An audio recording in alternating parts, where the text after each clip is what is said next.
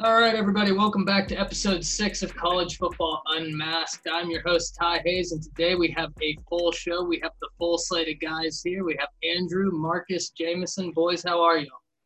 Doing good. Doing well, doing well. Pleasure as always. Man, always good to see you. Yeah, yeah, it's wild out here right now, man. With all these games getting canceled, you know we're going to have to talk about that. Um, you know, just great weekend of college football. Pac 12 is back, getting to really immerse myself in the whole slate. But I don't know about y'all. I think the team that I want to kick off with, because I think they've been arguably the most impressive all year, is BYU. BYU goes to Boise State and just slaughters them. And that was supposed to be the test, right? Like, are they going to handle Boise? And they just demolished them. Zach Wilson looks phenomenal. Where are we at with BYU? So it's weird because we had the Cincinnati conversation earlier in the year of should this non-power five be eligible to get into the playoff? Should they actually get in? Yada yada yada. I'm always against it. I was against it with UCF. I was against it with Cincinnati. For some reason, I kind of like the idea of seeing BYU in the college football playoff. Like I think they could actually compete. I'm really high on Zach Wilson. The offense is explosive. They're fun to watch. I think they actually kind of work in the in the whole grand scheme of the playoff. No, and I, I have to 100% agree. Um, I, I, like I like the way BYU um, is built a lot. I like how Zach Wilson has played, um, and like you said, I mean, this is this was really the the test that they have for the season. And like after this, they have um, you know two other no name schools. So if you if, if you're BYU and you know you slaughter the next couple of teams, I mean you you could get a legitimate look at the playoff um, later in the year. But it also depends too because um, you know, like I know you'd mentioned uh, Cincinnati. Um, if you get you know an undefeated BYU and undefeated Cincinnati, I, I don't really know who you put in in that situation. But that that's a different subject. So. Yeah, no, hundred percent. And you know, we yeah, Andrew brought up Cincinnati too, and you know they're a great comp for BYU, especially like this year. It's it's like uh, Cincinnati's a, a they they're a well coached team. Um, but BYU, uh, we talked about it last week. What was Zach Wilson going to be in the Heisman, um, you know, race? And we left him off for time being. Does he ch- did he change your mind this weekend? Is the new question. Like B- Boise State's good, so like, does he did he change your mind this weekend? That's I think that's the ultimate question here. So if if we're talking if i had to invite three to new york right now i still don't think so. And, and, the reason being is because right now we'll go mac jones first. That win over a&m looks really good right now and he demolished them. Trevor lawrence is trevor lawrence. He's been doing it for three years. I feel like he deserves that spot at the heisman. Um, and it's not like the play has fallen off this year. And justin fields has been phenomenal but if we're talking about who deserves to go to New York, Zach Wilson deserves to go to New York. And to answer both y'all's point about Cincinnati, I want to posit the question if it was to be decided right now that one of them would go into the playoff, who goes? Keep in mind, Cincinnati might have the best win with SMU. That that was my was the SMU win was ridiculous because SMU has yeah. been phenomenal, like even after their loss against them especially if SMU can knock off Tulsa. Um, but let me play devil's advocate for Zach Wilson because there are there is something that I think could get him there. Number one, Mac Jones, he doesn't apply to actually he does apply to this now because Bam is not playing this week.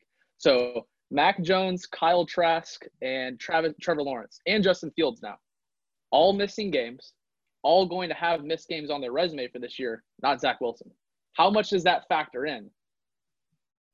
Yeah, maybe yeah, you know, playing a full season um, may hold some weight.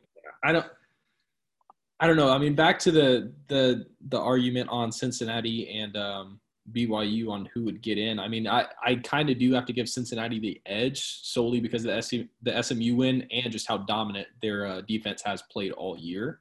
Um, I mean that that's they they're playing a, like a team level of defense that I think you know could have a shot at competing against some of the big dogs that play in the college football playoff uh, traditionally. Yeah, and you know I'm sitting here thinking, right? And to your point, Andrew, about how do we weigh the people missing games versus not? I think on any other year, you're 100% right. Unfortunately, an injury comes, it knocks you out. I think this year is a little bit different because of the nature of COVID, right? And it's it's the thing of I can't penalize you for not being able to go out there and play when your whole team can't go out there and play. And specifically for like a Mac Jones, when it was LSU that had the breakout and not Alabama, right? Like that's completely out of his control. Now, once again, it, it's kind of a double edged sword, right? Because now we're saying that he gets a pass that Zach Wilson didn't get a pass. Where are we drawing the line? The line to me is I can only blame you and hold you accountable for what you can control. And that's kind of how I have to look at this season. Jameson, to your point, I completely agree. The defense for Cincinnati has been phenomenal. Marcus, you hit the nail on the head. That SMU win is great because SMU has proceeded to be awesome. Shane Buechele looks like the quarterback I always thought he would be at Texas, right? And it never panned out there, but that is kind of a mutual relationship that both parties are better off. I'm going to play devil's advocate, though. I think Zach Wilson's good enough for BYU to beat a Cincinnati. I don't know if it's by a lot, but I think the, the energy he gives and the throws he's able to make are NFL ready now. So back to your point, uh, uh, to your point, um, Ty, do you blame Trevor Lawrence though because he got COVID? It's just we don't know, you know like his team still We've played. Like you, you know, you said we can't blame him because the whole team didn't play. Trevor got COVID. also, I'd like to say I'm offended that Kyle Trask wasn't in your list of Heisman candidates, Ty. I noticed that. I want him in there. No, we'll we'll get to the Kyle Trask talk because I was wrong there, and I'm really excited to address that because, hey, for someone who hates being wrong, there's one thing I'm fine with being wrong about, and if that's if I don't yeah. think the player is going to be very good and they go out there and ball, I'm sure. very happy to be wrong about that, right? Like that that makes me happier than anything. Now, other than that, I don't care for being wrong and I try and make it a point of not happening. Marcus, that's a great point though. And I, I know that I'm laughing and if anybody couldn't see it there, but that's not a facetious question, right? Because that is that is a great point. And I think to, to be honest, the answer is I don't know right? Because I think that opens up a whole nother can of worms that's just now are we penalizing like are we are we putting the players under a microscope that's examining how they themselves got it right like did he get it from somebody at class or did he but is, is it the injury? It's like the same thing as the injury, though, right? Like, you know, we don't go too far. You know, like he's missing games, like with, and his team is still out on the field. And so, that that was my me, point. Yes, that was my point on playing devil's advocate. Is a missed game is a missed game. Whatever the reason is, he missed the game. Zach Wilson hasn't missed the game. Um, and yeah. I mean, we just don't know how they're going to value it in. I don't know, but you can make yeah. that argument for Zach Wilson. You can, especially missing multiple games. You and I kind of wonder if maybe this year you start looking at it as um, like at a the most valuable player to his team. I, I kind of wonder if you, you think of it that way because you you know BYU's not top ten without Zach Wilson. Clemson proved that they can compete against the Notre Dame team with the backup quarterback. You know, Ohio State, it's I mean, Justin Fields, Justin Fields, he should be in this regardless. But I, I think that should be something interesting to think about and at least chew on. Yeah, I, I, think you have something. Now, the one thing I will push back on because I raised it last week, I, I don't know that DJ Uiagalelei is just another backup quarterback. I think that you just nailed that name, Ty. He is. Well, hey, very I've, impressed. i have been scouting impressed. him since he was a sophomore in high school. Man, that kid. I'll never forget the first video I saw him throwing a football. He was a sophomore in high school, and I was like, okay, well, who's he going to this year? Because he looked like a grown man out there, right? He was already so much bigger. I mean, he's phenomenal. I think he's starting on any other team. Any other team in the nation. Yeah. yeah. I like your idea though, Jameson, about kind of rethinking the way we look at this, right? Because it is such a pivotal year, right? I think that ingenuity is key. And I think this year is proving that, that the, the teams that are ingenuitive are winning. And I think that along with not only a team aspect, us as a college football community have to be ingenuitive as well. And we need to figure out a better way to evaluate the Heisman. Because in this five minutes of thinking about it, how many holes have we poked into this argument already? Like, we have a bunch of really good, legitimate points as to why someone should be able to get it over another person, all because of this crazy year. But if we're talking about a crazy year, I didn't think in the 21st century. Ah, uh, yep. I already know where you're going. I would see Notre Dame show up to a big game again. Now, I got some pushback on Twitter from one of our friends who said that he didn't think it made sense that I didn't think Notre Dame had a chance in this. I'm yep. sticking to my guns. Hey, if you before this game, if you thought Notre Dame had a chance, I'd have said you were crazy because they haven't shown up. They haven't looked good this year, but they looked really good on Saturday. What are y'all thinking about not only that game, the implications, but about Notre Dame? I mean, I believe I said it two weeks ago whenever we were looking ahead to this matchup. I said 2013, I told myself in the national championship game, I'm not ever buying into another Notre Dame team until I see them do something. They did something, and I I think my exact text to you 20 minutes before kickoff, Ty, was so 15% chance they make this a game, over under. And we both said under but they did it. It was impressive. Ian Book played with a lot of heart. Um, I don't think DJ was the problem. I know DJ wasn't the problem. Trevor Lawrence is obviously a whole other story, but Clemson decent defense was the issue. Yeah, and it was partly that, but I, I, I mentioned it on the show last week, and um, you know Notre, Notre Dame's kind like all year they've been this team that's like you know win however you need to win. Like you know it's they it, sometimes it's not always pretty but they've shown time and time again at least this year that they can pull out a win whenever they need to. And especially uh, playing a number one clemson team going into double overtime and then you know pulling out a win. I mean that's it, it looks impressive. It looks impressive on a resume for the college football playoff yeah, I think Ty, we put the put Clemson at 14 and a half last week. So uh, that that looks that looks really bad. That looks really a tough bad. scene. That's a tough scene. you know, uh, no Trevor, no problem to me. But yeah, I, I I don't I don't really put much faith into the Notre Dame team. They are you know they are a good deal and you know it looks like they're probably going to make the college football playoff now. I think it's like pretty much a done deal. But um, I don't know. I, I think so. I they beat like yes, they beat Clemson without Trevor, but they still beat Clemson, and sure, uh, you know Clemson's look like the best team all year.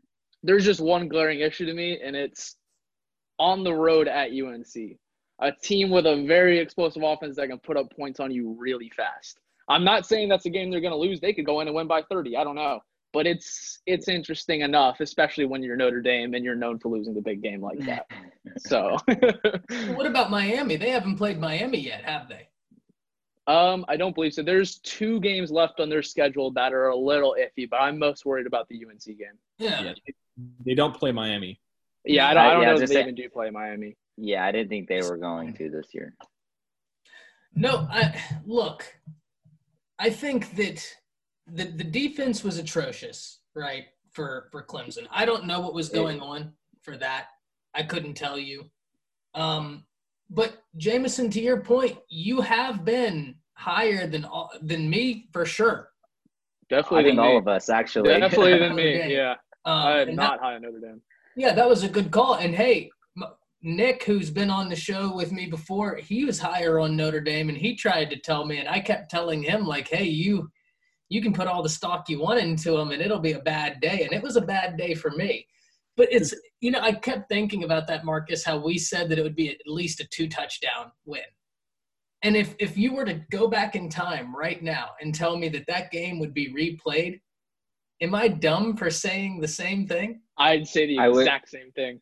I would still say 14 and a half. I would confidently, I would still say 14 I 100% agree. Okay, okay, so it's not just me. That makes me feel a little bit more sane. So, do we think that, you know, obviously they beat the number one team in the country, but where would you rank Notre Dame? I think they're at two right now, correct? Yep. That's fair. That's fair. You beat the number one team in the country, you can go up to that, especially when you're already at four. Um, but the rankings don't mean a whole lot right now, in my opinion. They never do until the end of the year. And I great win, fantastic win, fun game, but I still stand where I stood two weeks ago. I don't trust Notre Dame football. I just don't. we'll see. yeah, and I, I, think number two is a good spot. I mean, I, I can't really see a scenario where you put them ahead of Alabama, especially if Alabama just wins out, because they already have the big time win over A and M. They have the win over Georgia. Um, their their quality of wins have been better, and they have been um, just higher than uh, what Notre Dame's has been. And and I, I think the only team that maybe jumps them if you stay undefeated is Ohio State. That's that's that's kind of where I'm at on that. Yeah, I completely agree with that Ohio State statement. Is like I, I think Ohio State does jump them, but I think two like like like y'all all said, two is pretty adequate. I, I just I, I can't see another spot of them, you know, going to from four to three, beating the number one team. It doesn't make a whole lot of sense. The two is good for me. Yeah, no, I agree. Now, do we have any concern looking forward? Because Notre Dame goes and plays Boston College this week, who I know Boston College is not a team who instills fear in the heart when you hear them, but they have a history of being a tough team to put away. Not winning, but just tough to put away. So I I had this for the betting segment later, but Boston College is seven to one against the spread this year including um, who I forget who they play. It was UNC whenever they're a top ten team, and I believe another ranked team. Seven and one against the spread. They make games close. They just do. I I think Notre Dame wins the game, but I think it's within two touchdowns. I believe the spread is 14 and a half right now. I think it's definitely within that.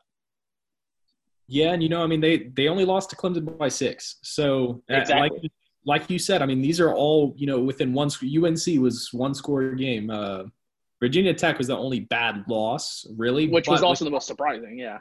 Yes, but with it also being playing being played at Boston College, I mean, it, it, I don't I don't think it's as done of a deal as maybe the spread talks about. And then two, it kind of goes back to you know Notre Dame's just kind of like historic track record with this.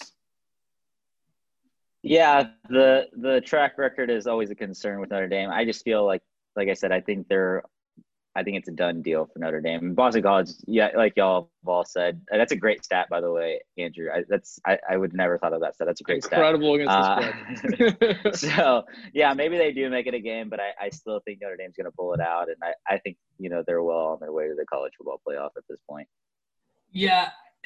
I think I expect Boston College to make it a game. Boston College, I've always loved watching their games. The way they schematically play defense is a whole lot of fun to watch. Historically, they've been able to find holes in the opposing offense and really just put a high level game plan together, but they haven't been able to get it done. Now, Jameson, I want to skip ahead a little bit and talk about something you said because you brought up a team who I don't think we will see a more heartbreaking finish this year. Virginia Tech played Liberty this weekend, and Liberty remains undefeated with Coach Hugh Freeze at the helm, former Ole Miss head coach. Now, if you didn't see the game, I got to give you a breakdown because what happens is Virginia Tech lines up to kick a long field goal. They kick it and end up, or I'm sorry, Liberty kicks the field goal from about 51 yards. Virginia Tech blocks the first one, returns it 50 yards for a touchdown but they called a timeout to ice the kicker beforehand. So the play goes back, kick it again, 51 yard field goal. Liberty beats Virginia Tech to remain undefeated. Is there a more heartbreaking loss that will occur this year than that? No, definitely not, especially with such a big upset. Like, granted, Liberty's a top 25 team now, but you talk to any average fan, it's like, hey, Liberty beat Virginia Tech. It's like, whoa, well, who? So, I mean, yeah, that's that's pretty heartbreaking, especially in a year where you're just playing your conference. Yeah, and that whenever you have, um, you know, it's it's Liberty. Nobody nobody really knows about them. You know, no, not many people have actually heard of heard of Liberty University. So, um, you know, if you're Virginia Tech and and you think you have the game in the bag like that, I mean, that that's just demoralizing. That's I, I don't know if there's another word to describe it. Yeah, ask ask Cowboy fans how demoralizing that uh block field goal was earlier on, sun, on Sunday, and that that that, that almost that that cost them the game as well. So uh, yeah, it, it, it, it is demoralizing, um, and you know I, I don't think we'll see another upset like this. it's it's hard to think. Now, something stood out to me after the game, right? Because to me, conventional wisdom says with as many teams being disappointing this year, that there will be some coaches fired. And Hugh Freeze taking Liberty undefeated, he was a big name coming out the SEC. It's just how he got let go from Ole Miss left a bad taste in the SEC's mouth. But he said after the game that it would take something special for him to leave Liberty. Now, you hop on social media and people are saying, oh, well, that means he's staying there. I'm of the mindset that special is one of those coach speaks words, right? Because, hey, the Subway cookies are special to me, right? So I think everybody has different definitions of what special is. Do y'all think that he stays at Liberty or do you think that he comes and goes with a bigger opportunity? I think he absolutely goes. I mean, th- we've seen this story 500 times. Like every every time a coach is at a smaller program like that and they build it up, they always leave. I mean, Seth, Seth Littrell at our own university, we always, we were talking to ourselves about one more big year with Mason Fine, he's out of here. And the other biggest example I can think of, the only time I thought a guy was going to stay was PJ Fleck at Western Michigan, and he left too. So I I cannot imagine he stays at Liberty University. Well, and it's it's kind of the same thing with you know it's like Andrew said, it happens time and time again. But a program that I also think of is like Matt Rhule with Baylor. Um, you know, he he rebuilt the program after Art Briles um, had that whole scandal that got him run out of town. Um, and then you know he he builds up the program, and then even right before the uh, bowl game last year, he's like, "No, I'm not leaving. Like I, I want to stay at Baylor and build." And all of a sudden, you get this offer. I mean, granted, this is you know college to the NFL and it's a head coaching gig with the Panthers. I mean, it's not the worst job in the world, um, but you know, it's if you get an offer from a, a you know a big time Power Five school, I don't know how you turn that down. Yeah, money money talks Ty, and that that's just the that's that's you know that's that's what it's going to come down to. You know, we're going to talk about it later, but Michigan has a head coach out coming out of the way. Texas had a really bad scare this week, so they're probably having to having a coach out of the way. So oh. you know. And those two schools you named are the exact programs I'm thinking of because Hugh Freeze, Hugh Freeze took a 2015 Ole Miss squad that was good offensively, but didn't have the depth and talent to really go toe to toe with Bama, and they beat them. Right. The Landshark team, right? Yep. And it wasn't just yeah. once. They beat him twice. I think he's the only SEC coach to beat Saban twice, if I'm not mistaken. That's absurd. Hey, they haven't been around long enough. You think about it, Les Miles, gone. Les Miles may have been the only other one when Nick Saban was first hired from 2007, 2008. I think Les Miles probably beat Saban a few times, but – I, I agree with all of y'all. I don't think there's any way, anyhow, he stays at Liberty. He's a brilliant mind in football, regardless of how he left. He, he will come and go. The last game in the ACC I want to hit on, and it's mainly because of the incredible performance of one D'Eriq King. D'Eriq King put up 400 plus yards passing, 100 plus yards running, and five touchdowns. Are we overlooking him for some awards this year? We're not because in college football, too much of what your team does matters. I mean, really, your team's performance, as much as we say it should be about you mean this much to your team and it's not, it is about how well your team performs. And like I always tell y'all, Miami is Miami, as blanketed of a statement as that is. It's very stereotypical, but they are what they are. They're always going to be this team that goes up and down like this. And looking at this next week for them, this tells you all you need to know. They're the ninth team in the country, and Virginia Tech's favored by two and a half. Well, and you know, like like you said, um, it, it, comes down to a lot of team play. And you know, if you have um, BYU and Zach Wilson, you have Justin uh, Justin Fields and, and Ohio State, Trevor Lawrence and Clemson. You know, it's um, you know, they have the quality wins, they have the rankings, they have the undefeated seasons, whatever. Um, but you look back on earlier in the year, whenever they played Clemson, I mean, they got absolutely run out of the stadium.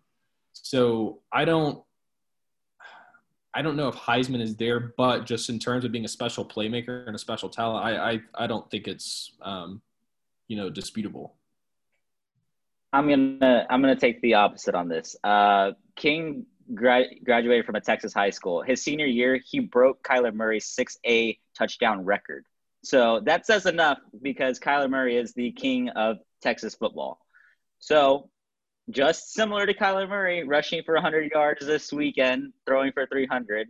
I think you know we might be overlooking something a little bit. This dude is he's good. I, I, I don't think I don't think normal guys do this, and you know I I, I would take the uh, the other end of the stick.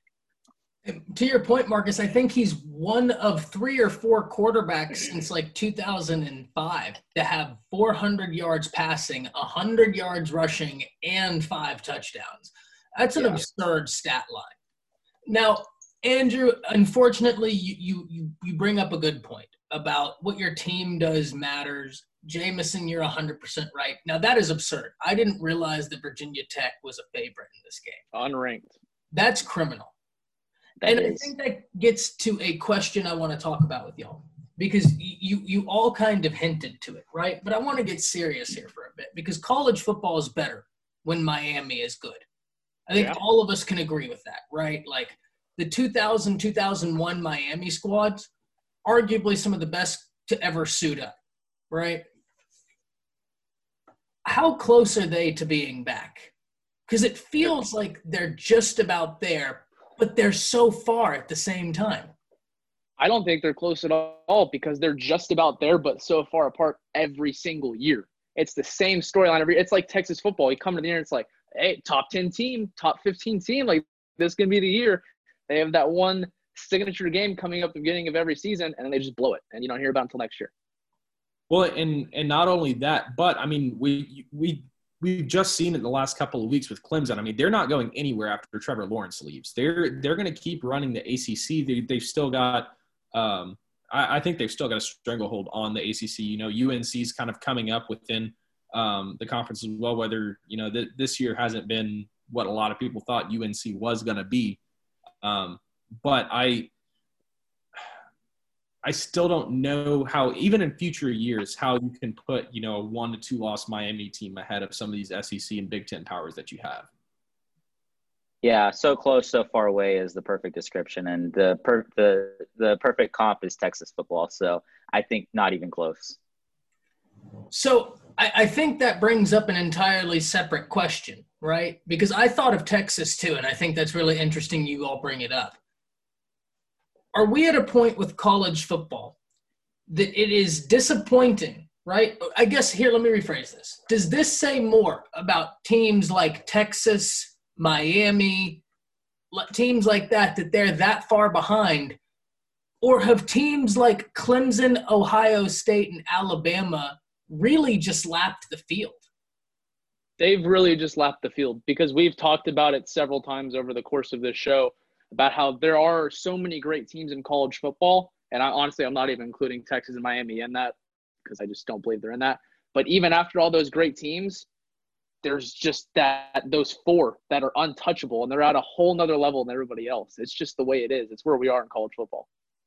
Yeah, and you know it really takes you know some special talent to overturn that. I mean, LSU did it last year whenever they they kind of you know flipped the college football world on its head whenever they you know they take down Alabama in the way that they did. They take down um, you know Clemson and uh, some of these other powers, and it's it's been this way for the last you know half decade. I mean, it's been the last decade plus with Bama, but with Clemson coming up um, and things like that for the last decade or half decade, it's been those two, Ohio State, and it's it's really not even close. And there is just it's like tier one, and you have these guys who are year in year out. You you can you know, bet your life savings that they're going to be in the college football playoff. And then there's kind of everybody else. You know, I, I think it's kind of like the NBA. We, we come into the year every year like, oh, all these guys can be contenders, but who do we know is going to be in the finals? Like, uh, you know, and that's just, that's, that's what it comes down to. And so, yeah, I, I would say those teams have definitely lapped and if not, you know, overlapped uh, some of these these tier two or I honestly it's tier one and then tier three at really at this point. Yeah, I think before we jump to Big Twelve, I, have told Andrew, I've told Jameson, and Marcus, I believe I've told you this. It all starts with recruiting. in college football, much like college basketball, which y'all are incredible at, right? But with college football, I think the difference is is sustainability, right? With recruiting and how you put it together. Because in college basketball, you have the one and done, right? So you're kind of looking at a complete class almost every year. Football's like a puzzle where you have to invest. And this year specifically, there's only two squads that have more than two five stars. There's only four squads in the nation that have more than one five star. Bama and Ohio State are hoarding all the five stars, and they could each end up with six five stars reasonably when all this is said and done, with the next most being maybe two or three. I mean, it is a stockpile at this point of the top. But we've been bringing up another team that we have dubbed a disappointment. And it just so happens that one of our co hosts here isn't in his burnt orange this evening. He has taken up his new team colors, and respectably so. Great day to be a Gator Ty. yeah, I can I can imagine. I want to talk with you about the Big 12 and Texas barely holding on to against West Virginia this weekend. What do you think? Honestly, you're gonna be surprised. Pessimist Texas fan Andrew's not here the Oklahoma State win, that's such a fluky thing that Texas always does where it's one random win out of the way and it's like, oh, we're back, but not really. Winning the follow up game after, especially against a team like West Virginia, who they always struggle with, means way more to me. That was an interesting game to watch, a fun game to watch. And I think winning, winning that means far more than the Oklahoma State game was.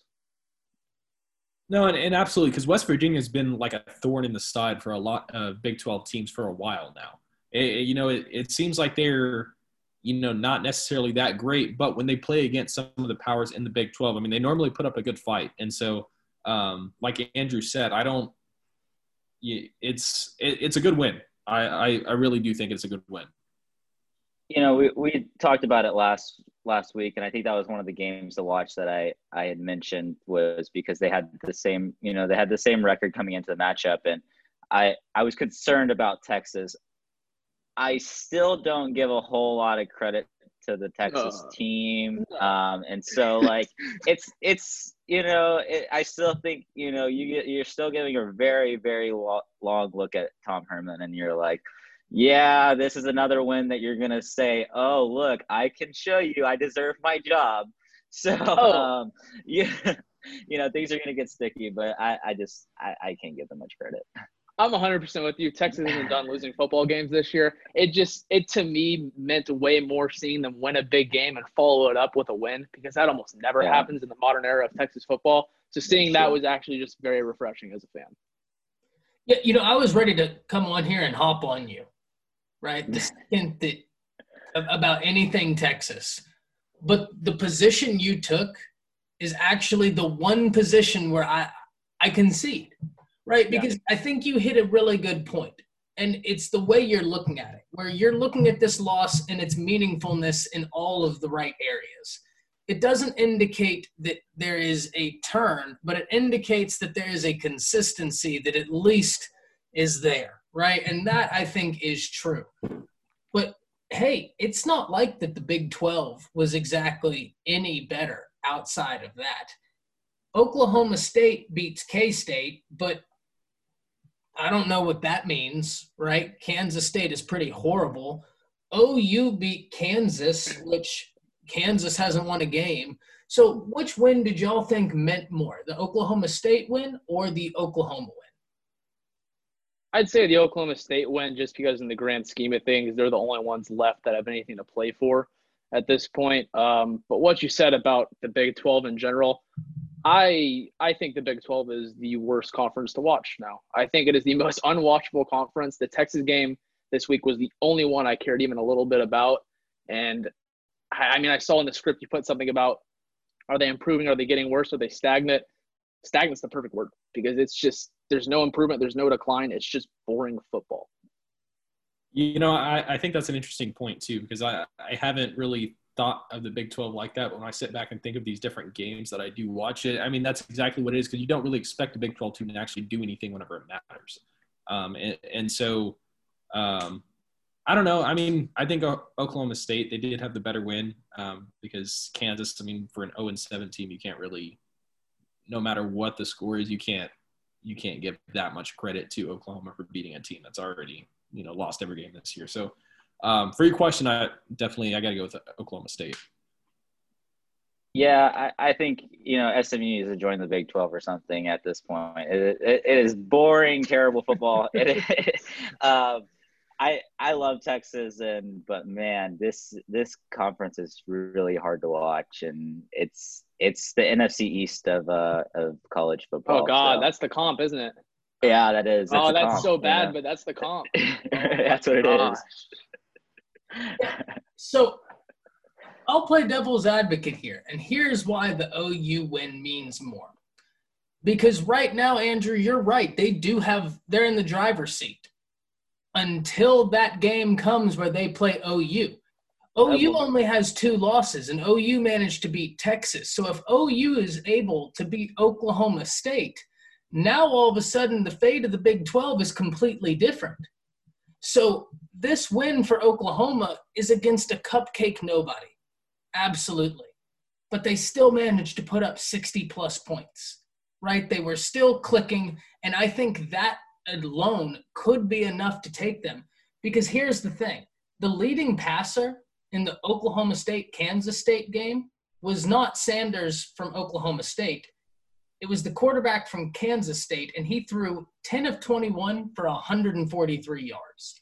That's not good. No. Right? That's that's not going to get it done. So it's it's for that reason I actually give this Oklahoma win a little bit more credence. Yeah, no, that's a great point. I get that. It's just, I mean, it goes back to the Big 12 thing again. I look at and it's like, okay, Oklahoma, Oklahoma does have a resurgence. They do play well. They do go beat Oklahoma State. The rest of the country is going to go, okay, cool. What's what's on next? But yeah. yeah, I, I, think that that's the perfect thing. Is like uh, we're we're watching uh, Andy Dalton and Carson Wentz out there, and uh, it, it is uh, things aren't great, but if OU Watching does beat Oklahoma State, yeah, yeah, DiNucci, yeah, right. so you know, if Oklahoma State uh, or if OU does beat Oklahoma State, I like Andrew said, what what's on next? You know, you yeah. know what's let's flip the channel. You know, um, let's get on with the season. I, I don't think it means much, and even Oklahoma State, even if they pull it out, like, what does the win really mean for them? At, you know, like honestly, what does it really mean for them? Yeah, look, there, there's no arguing that, right? Like at this point, it, it's kind of pride. So I, if that's an acceptable answer, then OU. But if you're of the mindset that at this point pride's not even enough, hey, then you're, you, y'all are 100% right. Now, the Big 12 as a conference is something. How do we fix it, right? Because Texas, in the, I'm gonna paint you this in the in one year alone, they have lost the number one recruit in the state of Texas for this year's class, who's a triple legacy. And then they lost the number one recruit in the state of Texas for next year's class, Quinn Ewers. So how do you fix recruiting in the Big 12? Because it's not like a lot of these players are coming to the Big 12. OU's really the only pipeline, right? TCU just got their first five star recruit ever this past year. How do you fix Big 12 football? You know, there's no easy answer, but it's going to sound biased. Texas football has to be good. We talked about how Miami being good is good for football. Texas being good is good for football. You look at that that stretch from the early 2000s to 2009 and the national championship against Alabama. Texas at its best was the Big 12 at its best. I don't think you can really argue that. So Texas being good will immediately make the Big 12 better. It makes the Red River rivalry better. It, it makes it, it makes it all better. That's the key. And, and I think another thing too is to start investing more in the defense and start investing more in just having a just a better defensive centric team because that you know that's what the Big Ten and the SEC they they pride themselves on is those you know those just blue collar defenses and you don't have that in the Big Twelve. You know it's it's always shootouts and it's always you know these open spread offenses and so. Um, I, I think that would be a big step towards it. Obviously, Texas, you know, if, if Texas is back, college football's back. So, um, I, I, those are my main two things I got to go with. Fire Tom and Tom Herman. That's I guess that's that's the starting point. I guess right. So that's the only way Texas is going to remodel this thing. I, at this point, I, I, like I Herman's track record, at least like since he's been at Texas, what does he have to show? Like legitimately, you know, I I just I, not a whole lot. You know, Sugar Bowl. like, that's it. Hey, I I you know I won this game. Uh, I, I beat OU. Like you know, I I just that's the only way it's gonna get better. And you know, we talked about it last week. You've heard from multiple people. Tom Herman doesn't know what he's doing, and he's not a trust, trustable guy. That's not a great. That's not a great reputation to have, especially when you're trying to recruit. Man, it is not a great recipe for success. So you know, I I I just think yeah, it starts with Texas. yeah, I look. I think that if there was ever a, a combination you don't want to be in in college football, where recruiting is key, untrustworthy and having the perception that you don't know what you're doing. That might be the worst combination. And hey, hats off to him because many have tried. Many have tried. Only few have succeeded in that level of ineptitude. Right? That's that's special. It's true. The thing that's probably more special than that was Justin Fields this weekend, continuing his path on just being an absolute baller. Now, Andrew, last weekend we talked about how Justin Fields could actually surpass Trevor Lawrence, right? If team need came in. You look at him this weekend, he was 24 of 28. He had four incompletions, was 300 plus yards, and had five touchdowns. So, what does he need to do in y'all's minds to cement himself as QB1? Are you talking in terms of the Heisman or the number one pick in the draft? Number one pick in the draft. Sorry, not happening. I love Justin Fields. I like Justin Fields. He's my favorite players in college football, but it's simply just not happening. I mean, Trevor Lawrence, he may Justin Fields may have better physical attributes in some areas than Trevor Lawrence, but Trevor Lawrence's mind and IQ level is on such a different pedigree in terms of how it translates to NFL football that there's just no way he gets kicked out of the number one spot and it and it goes back to I, I mentioned it last week, just to where when he's been compared to Andrew Luck and John Elway is the best quarterback prospect ever. I mean, those are that that's the elite of the elite, and he's been there for since he was you know 13, 14 years old. Um, and so it, it's kind of hard to take down that track record. And uh, look, I mean, Justin Fields, I, I said it last week, and I'm going to say it again. Any other year, he's the number one overall pick, undisputed. But he's in there with this generational type talent who's seen as this can't miss. You know, he's six foot six, 240 pounds. He can run like a deer. He can make all the throws. Like Andrew said, he's got an NFL ready mind and he he's he's playing at a different level. Um, and he, he has been from what we've seen from Trevor Lawrence, he's always played at just that that step above everybody else. And granted, Justin Fields does the same thing. But when you have the comparisons to John Elway, Andrew Luck, it's it's hard to it's hard to surpass surpass that in the draft. I think it's going to come down to who has the number one pick and what do you prefer, um, what style of football you're going to play, and you know, I, like I, I, we talked about it last week. Look at the MVP candidates for the NFL right now: Russell Wilson, Kyler Murray. I it I, I can't say Fields is like 100% out of that you know number one pick conversation, and I you know if I had to pick personally, you have to go Trevor, but I I'm starting to I'm starting to talk myself into Justin Fields a little bit now, and I think a lot of NFL execs could do the exact same thing.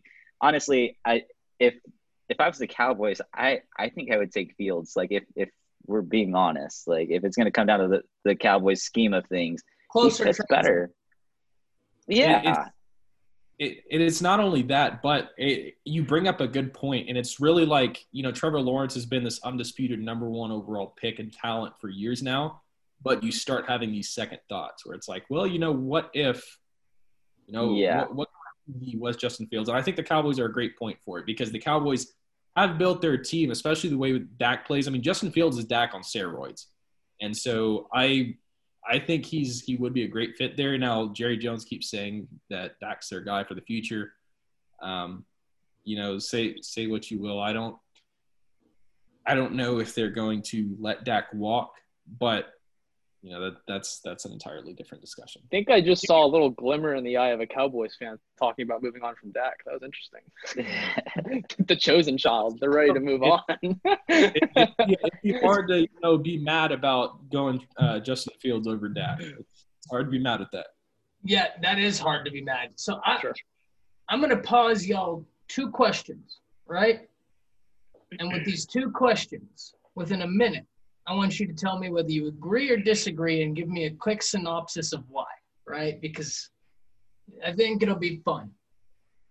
First, is it that Trevor Lawrence is more NFL ready right now, but Justin Fields has a higher ceiling? And second, is there anybody that can stand in Ohio State's way in the Big Ten? Go. yes, Trevor Lawrence is more NFL ready, but Justin Fields does have the higher ceiling. Trevor Lawrence is what he is, and that's not a bad thing because he's incredible. And what was the second question? Sorry, I already forgot. Can anybody stand in the way of Ohio State in the Big Ten? No, no. Penn State looks awful. The only thing I can think of is Wisconsin, and they're still trying to get their legs underneath them again, coming back this week for their uh, first time back from Corona. You know, I, think Justin Fields does have the higher ceiling just based on the way the NFL is trending to where it's more of having those dual threat guys. And that's not to say Trevor Lawrence isn't a, a dual threat quarterback because we've we've seen what he can do with his legs.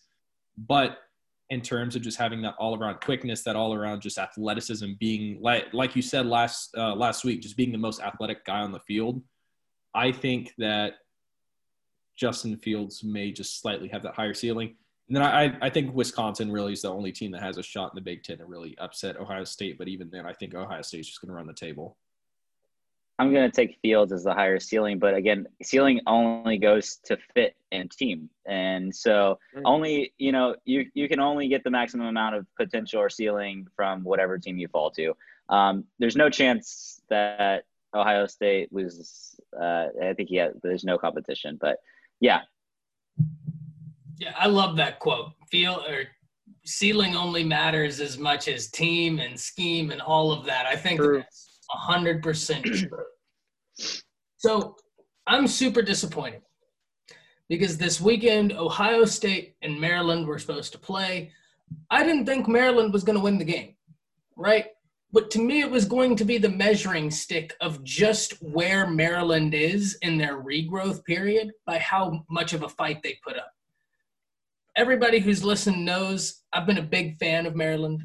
They worried me week one, but man, have they made me look really smart every week since. Rakim Jarrett, the rookie wide receiver, went off. Taulia Tagovailoa is doing big things. The offense looks just like a Locksley offense. How do y'all view Maryland right now? Hey, I'm with you. You try to talk me into them for months leading up to the season. Even after week one, you're still on it.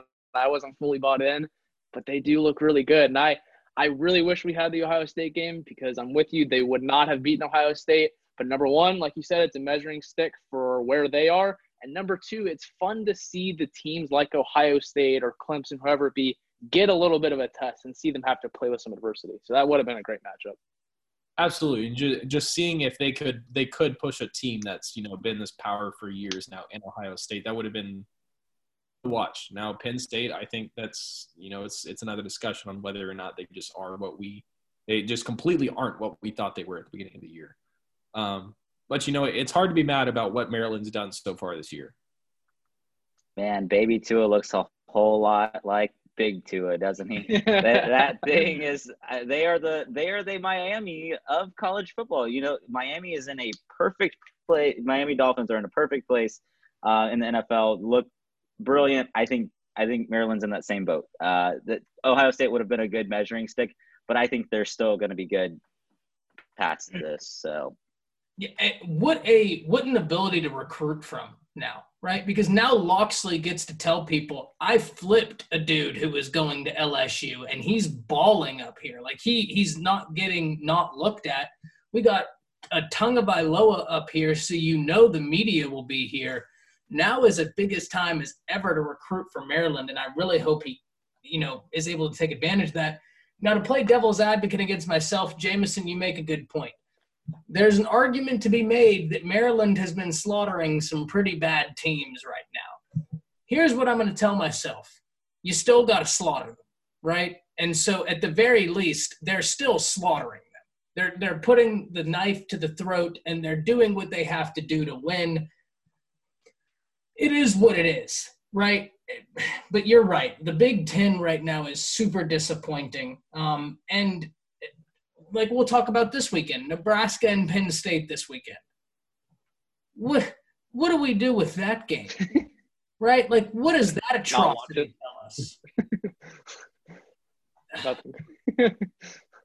Yeah, you know, it's it really is a whole lot of nothing. But like I, I think we've talked about it a few times. I mean, I I want to just give people the benefit of the doubt due to COVID, especially the Big Ten. And, you know, it's going to probably be in the same case of the Pac 12, too. Whenever you have this much of a layoff between, you know, actually playing and you're starting so late, um, you know, you, you have somewhat of an excuse, in, in, in my opinion.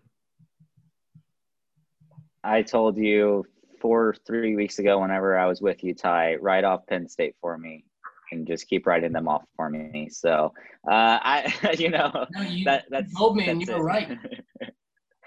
that, that's all I got to say about them. Yeah. See Yeah. you next year. Yeah. Hey, quick, uh, you know, while we're on Penn State, I hope, uh, I don't know if y'all heard the news, starting running back Journey Brown. I did just see that. Yeah, retire early. You know, never want to see that. Thoughts and prayers are with him because that's that's a shame, man. That was a really talented kid who had to retire. Um, Definitely. so you never want to see that. But maybe time for my favorite segment in the Big Ten, right? My favorite time. And old khaki pants caught another L. Now I will say this: Harbaugh might not be able to coach college football, but the man can catch L's like Odell in a Dallas football game, right? The man is just out here one handed grabbing L's left and right. Look, I know that we all thought Indiana would beat them next or last week. Part of that for me was being a little bit of a troll, right? And just kind of wanting to speak it into existence. But my God, it happened, right? What happens at Michigan now? Is it time to be just out on Harbaugh? If you're not on him now, when are you going to be out on him? That's my thing. I mean, it's time to move on. It's been time to move on. I week one, I really talked myself into the whole, hey, he wasn't wearing khakis, he was wearing different pants and they won. I really bought into that more than I should have, but they they are not legit at all. And on the flip side, Indiana, sneaky, a really fun team to watch. Penix at quarterback is very fun to me, and I enjoy watching them play football. So I'm I'm all in on watching Indiana the rest of the year. Well, well, again, it, it's the comparisons with Michigan and Texas, and then Tom Herman and um, Harbaugh. So, it if you're you know Michigan's boosters, the athletic director, whoever, and you're you're sitting there, you're giving Harbaugh a look at the end of the season. You're like, you know what? What is he going to do to take us to the next step? And do we think he's going to take us to the next step? And for me, the answer is no. And it's the same thing with Tom Herman. It's you know we've seen his track record. Like yes, he's going to win you know the a big game every now and again, but doing it consistently is an is a whole different discussion. You know, I was talking to somebody yesterday and I asked them where they went to college and they said Michigan State. And I was like, oh, you're pretty excited. And he was like, yeah, but we beat Michigan, so it doesn't matter. So, and so, you know, you know, so um, I, I think at this point you're like, hey, like we've already lost this many games. Like, like, what more can Harbaugh do to keep his job? I don't know. I, I, I really don't. I guess beat Wisconsin this weekend, but You what is that Ohio State. really like? What is that? But are they? There, there's not. It's not even going to be a, a competition at least. Like they're going to walk. No, but that's that's what he has to do. That's it. I don't even know if I can let him keep his job after that. Uh, I, I, I legitimately either. don't. But that's That- it. but we talked, you know, we talked about it last week. Indy and Michigan was going to be the game to watch this week, and it was fun. Like you know, like to Andrew's point, Indiana's a fun team to watch. So uh, I, I look forward to keep watching them at least, not Michigan. No, and, and Indiana goes on to play Michigan State this weekend. That's just going to be a mop up victory, I think, right? Just to keep the confidence rolling, just to keep it going. If Wisconsin gets to play, though, they get Michigan. And what a team to kind of step back into the fold with. They haven't played football in a while. I don't know that it matters because their quarterbacks were so good and Michigan's defense has been so not good. I mean, I think Michigan catches another L if they play this weekend. What do you think? Absolutely. I mean, we talked about it a few weeks ago after Wisconsin's first win. I've always liked Wisconsin football. Watching them actually throw it instead of the heavy ground game was really fun to watch. Um, so I'm excited to see them come back, and I think they're going to slaughter Michigan. Well, it's not only that, but it, it goes back to Michigan. They they don't win big games against ranked teams. It, it's just not something that's in their DNA, um, and it, it's not something that they're built around. And yes, I mean it is at Michigan, but I, no fans, I, I can't really give that too much um, weight on on the outcome of the game. So I, yeah, I, I think Wisconsin's just going to absolutely blow them out of the water. Yeah, I completely agree with both Andrew and Jameson. I, I don't think it's going to be a competition, and that's uh, why I keep saying I don't think Harbaugh can keep his job. Yeah, I, I want to say that it should be close because it should be, and y'all know me. I, I love taking the air out of Harbaugh, but it's not going to be. He's deflated the program, man, and I think you can actually see it now in the way they play. They don't have an identity. They're so confused and I think it shows in their recruiting that it's just it's just a really rough time right now. Um, really rough time to be a Michigan fan. Now I am sending y'all something over Twitter though, because we're about to talk some Pac-12 football. All right, and there's a new player in the Pac-12 I was telling y'all about, and this kid is unreal. Noah Sewell, true freshman to Oregon, is an absolute man child at the linebacker position. He's like 250 pounds and he moves like he's a buck 85. He was out there suplexing kids in his first college start. I know that that wasn't the most impressive game in the Pac 12 this weekend, but for me, that probably takes the cake out the Pac 12. I want y'all to talk about where y'all were at after watching Pac 12 football this weekend and who impressed you. I'm with you. It was Oregon. We had talked about before how Oregon would be that potential team that come out of the Pac 12 and maybe get into the playoff. And with the Clemson loss this week, I think it opens it up, especially if Notre Dame drops a game. There is a wide open spot for Oregon to take. Unfortunately, I didn't get to watch the game. I wish I had, but I am excited to see Oregon this next week, and I I think after watching the highlights, they can definitely gun for that playoff spot. Absolutely. You know, you know, Oregon has NFL level talent, you know, kind of all over the field at all different positions. They and they they've rebuilt this program to kind of reflect that in in the the Pac-12. Um, you know, USC barely pulled out a win over Arizona State. Um, but Oregon's really the only team that can get me even somewhat excited about having a shot at the the uh, college football playoff.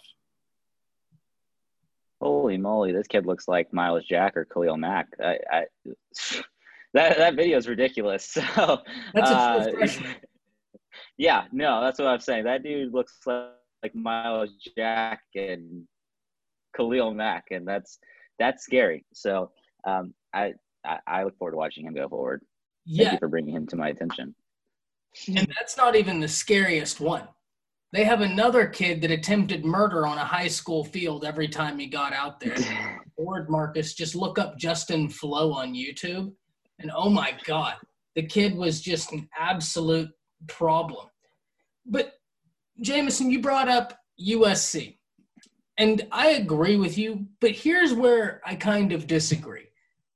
I know that they just outlasted Arizona State. And I know Arizona State's quarterback, Daniels, he didn't play very good. And that's a quarterback that I'm kind of watching because I think his upside is really high, Arizona State's quarterback.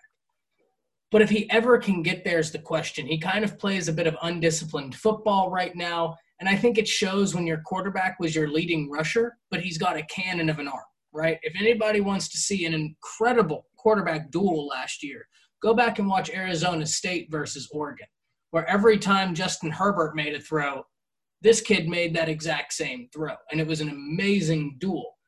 But Slovis for USC, their quarterback, is really, really good, right? And he looks like he could be a USC quarterback to bring them back into the fold.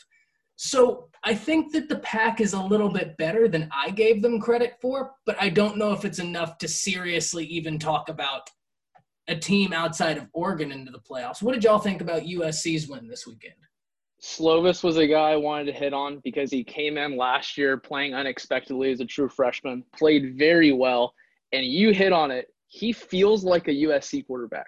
I don't know what it is, but he feels like that traditional Matt Leinart kind of guy. Yeah, and absolutely. He, if he could bring them back to that level, USC is another one of those teams that just makes football better. I I personally hate them. I I cannot stand them just because that Texas USC beef back in the early PTSD. to mid 2000s. But yeah, PTSD exactly. But Slovis is very good at football.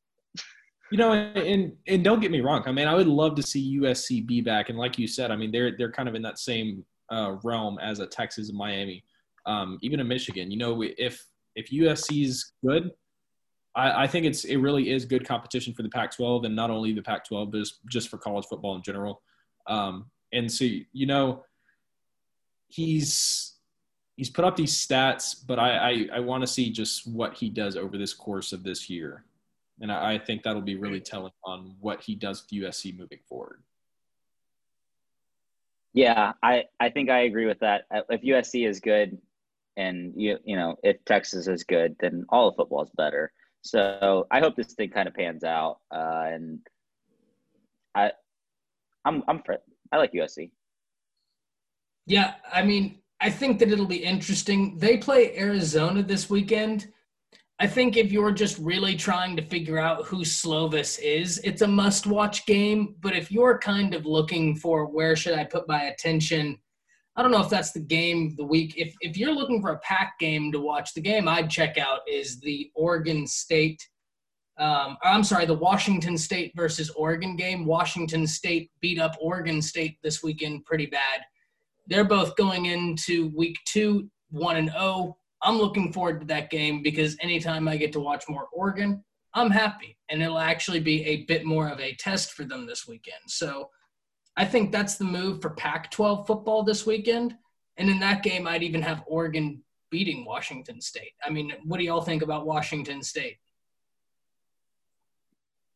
I agree with you. Um, my biggest issue with them is they're about to get smacked by Oregon this week. And it's kind of hard to use that measuring stick on them because I really do think Oregon's going to dominate this game, especially with Sewell, like you're talking about. So to me, put Washington State on hold until two weeks from now.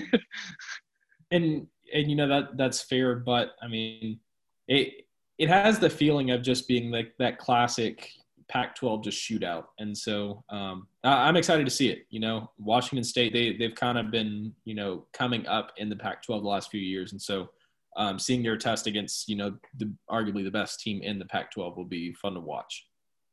Yeah, I think it's going to be a shootout. Uh, I don't think they have a chance against Oregon, but I'm not going to count them out. Um, so I, you know, it's going to be fun to watch. But like Andrew said, wait two weeks and then we'll see what see what check the temperature. Yeah, no, I agree. Well, we have a few more segments before we close, but now we get to the part of college football that is the heart of my hearts, and that's the SEC.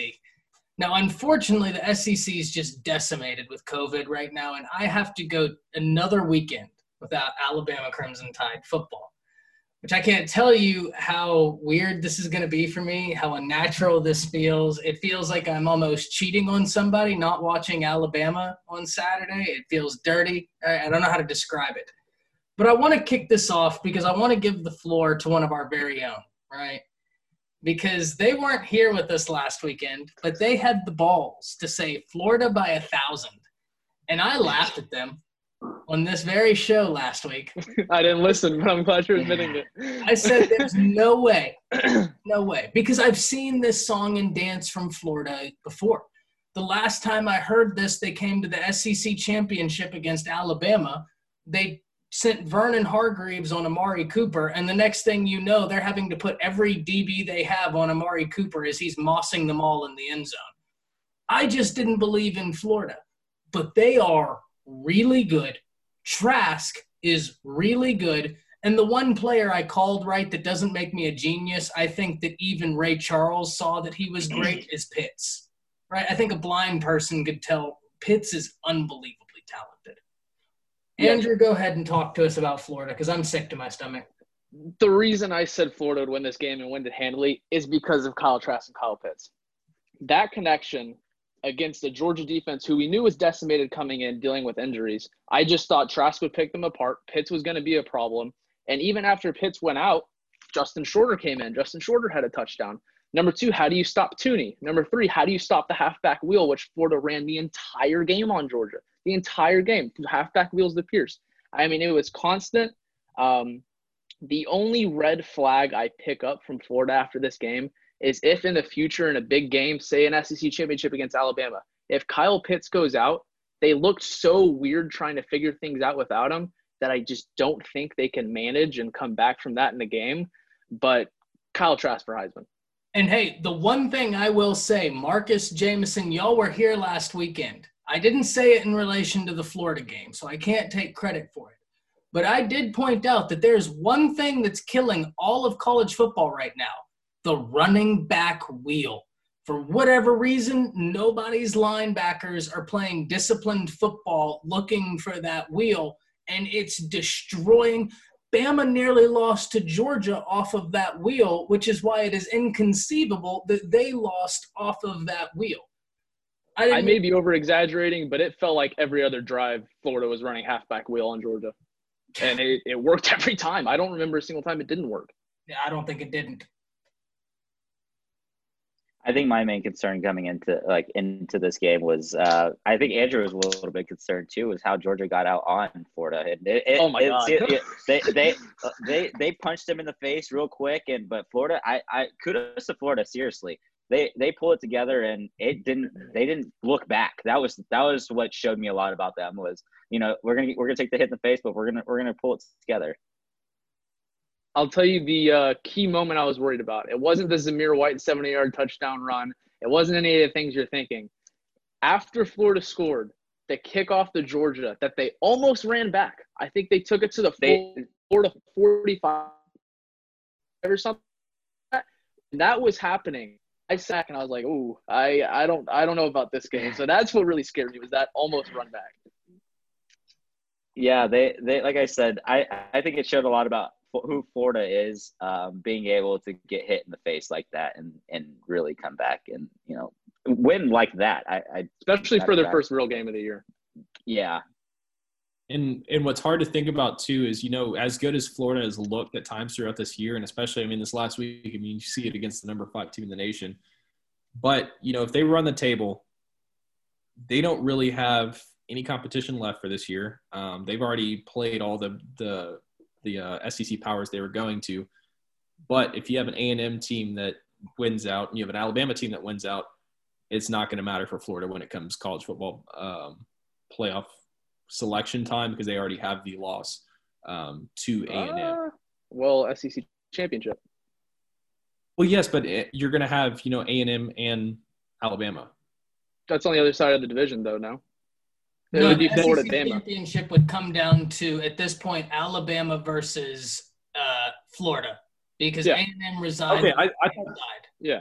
I thought they had Yeah, eliminated the, uh, the the split between the. No, Yeah, it would um it would be Florida having to pull off the miracle of beating Bama, which I'm in for if Trask and Pitts play like that. There there is a glimmer of hope. Ty, I know you're probably not with that, but you have to acknowledge the way they play at that level, there is a glimmer of hope there. You want to know why that's a fat negative, son? y'all don't have anybody who can dream of stopping DeVonta Smith. I'm not saying we do. I am not saying I'm saying just from an offensive standpoint, there is No. a glimmer of hope with how good that Florida offense looks right now. Look, I mean, last week Toney wasn't even really used in the Florida offense. It was Kyle Pitts, Justin Shorter, and Pierce. And to your point, man, if you do want to beat Bama right now, as much as I love Dylan Moses, he's getting abused by two things in particular. And it's it's really what worries me about this matchup. He's getting abused by tight ends, he's getting abused by running backs. The only two things you cannot be bad against against Florida, Bama's not great against. Here's the I think the the reason I give the edge to Bama. Because that secondary right now is unbelievably good. they have Pat Surtain, you know, graded as one of the highest rated cornerbacks, as according to Pro Football Focus, but they have a freshman, Malachi Moore. Andrew, I think you were here during the uh, Tennessee game, I believe it was. And no, it was the last game. I think Mississippi State you were over for. And I kept saying, watch out for 13 and watch out for 14. I told you before the game began. And those two are flying around making plays. But to your point, if we can't stop Pitts, it's all for naught. Look, I I've watched college football before. I I, I know Bama 99.9% of the time wins that game. I'm not that crazy. All I'm saying is there is a chance, and Florida, granted, Georgia was decimated a little bit on the defensive side, but Florida just hung 44 on one of, if not the best defenses in the country. Not even that. Don't sell yourself short. Trask went for almost 500. Casually, too. Casually. With starting out in a 14 to 0 deficit. Made it look relatively easy. Going right? three and, out in the first two possessions, I believe. Yeah, and uh, you know, I think it was. I, I could almost argue that this was a coming out party for Trask. I think it was the throw. It was the throw to Pitts to get them into the game on the right pylon of the end yep, zone. the Moss. Yep, that was a beautiful throw. I mean, you couldn't. I couldn't have walked the ball over to Pitts and handed it to him any better than that throw. And that's what I like so much about Trask is he has great receivers. He has Toney. he has Justin Shorter, he has Kyle Pitts. He has great options. But everywhere he manages to place a 50-50 ball for his receivers, you can't put it in a better spot. No, you can't.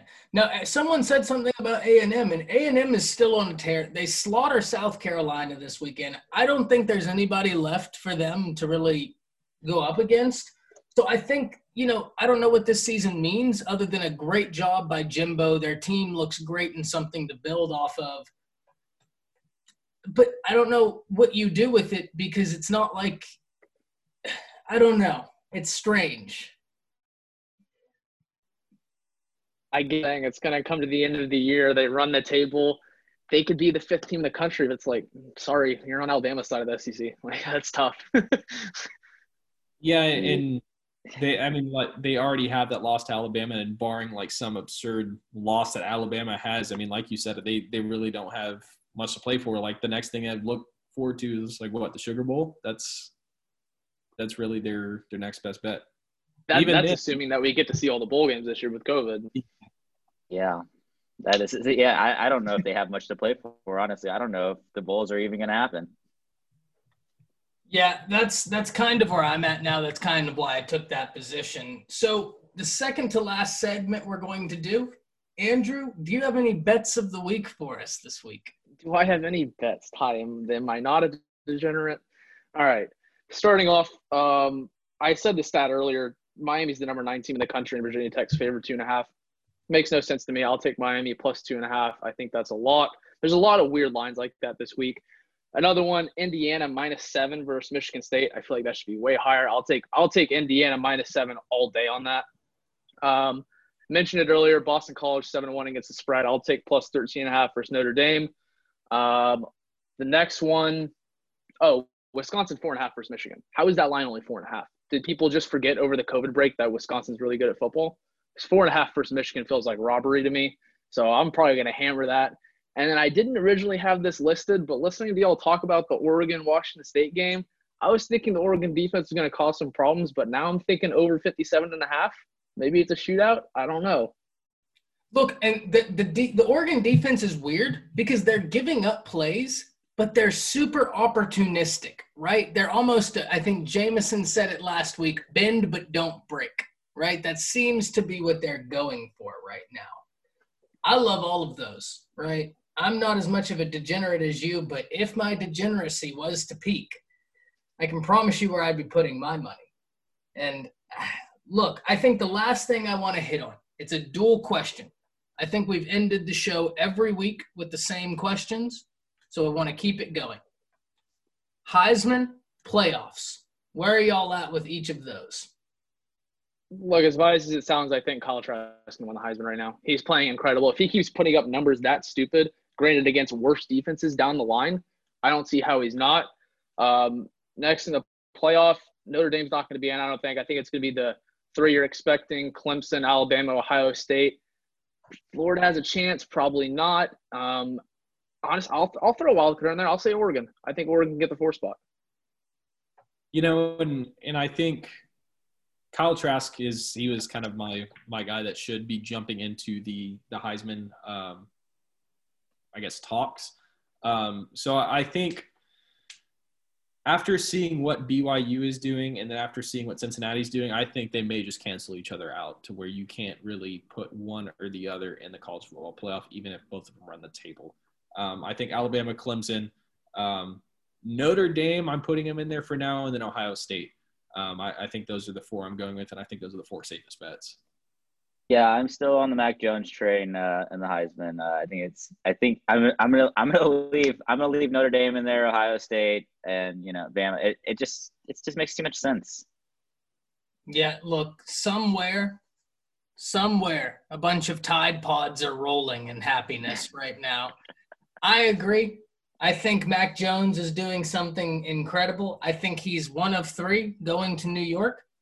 But my Heisman favorite is Justin Fields right? I think that his ability is going to just continue to grow this year. As far as playoff goes, because I think that Bama smacks Florida in the SEC championship, right, with that good ass whooping, I think that your top four is Alabama, Clemson, because Clemson will get vindication in the ACC Absolutely. championship, you're going to have Alabama, Ohio State, Clemson. Oregon is your number four. That's my college. Yeah, I'm with you. I'm with you. And I'm sorry, Oregon, but in that first game, Bama's going to show you the difference between Pac 12 football and big boy football. I agree. Yep, that's that's where I'm at. Well, y'all, it's been uh. great as always. Thank you for tuning in to College Football Unmasked, brought to you by the Daily Sport Network. Check us out next week as we dissect the world of college football and Andrew's degeneracy.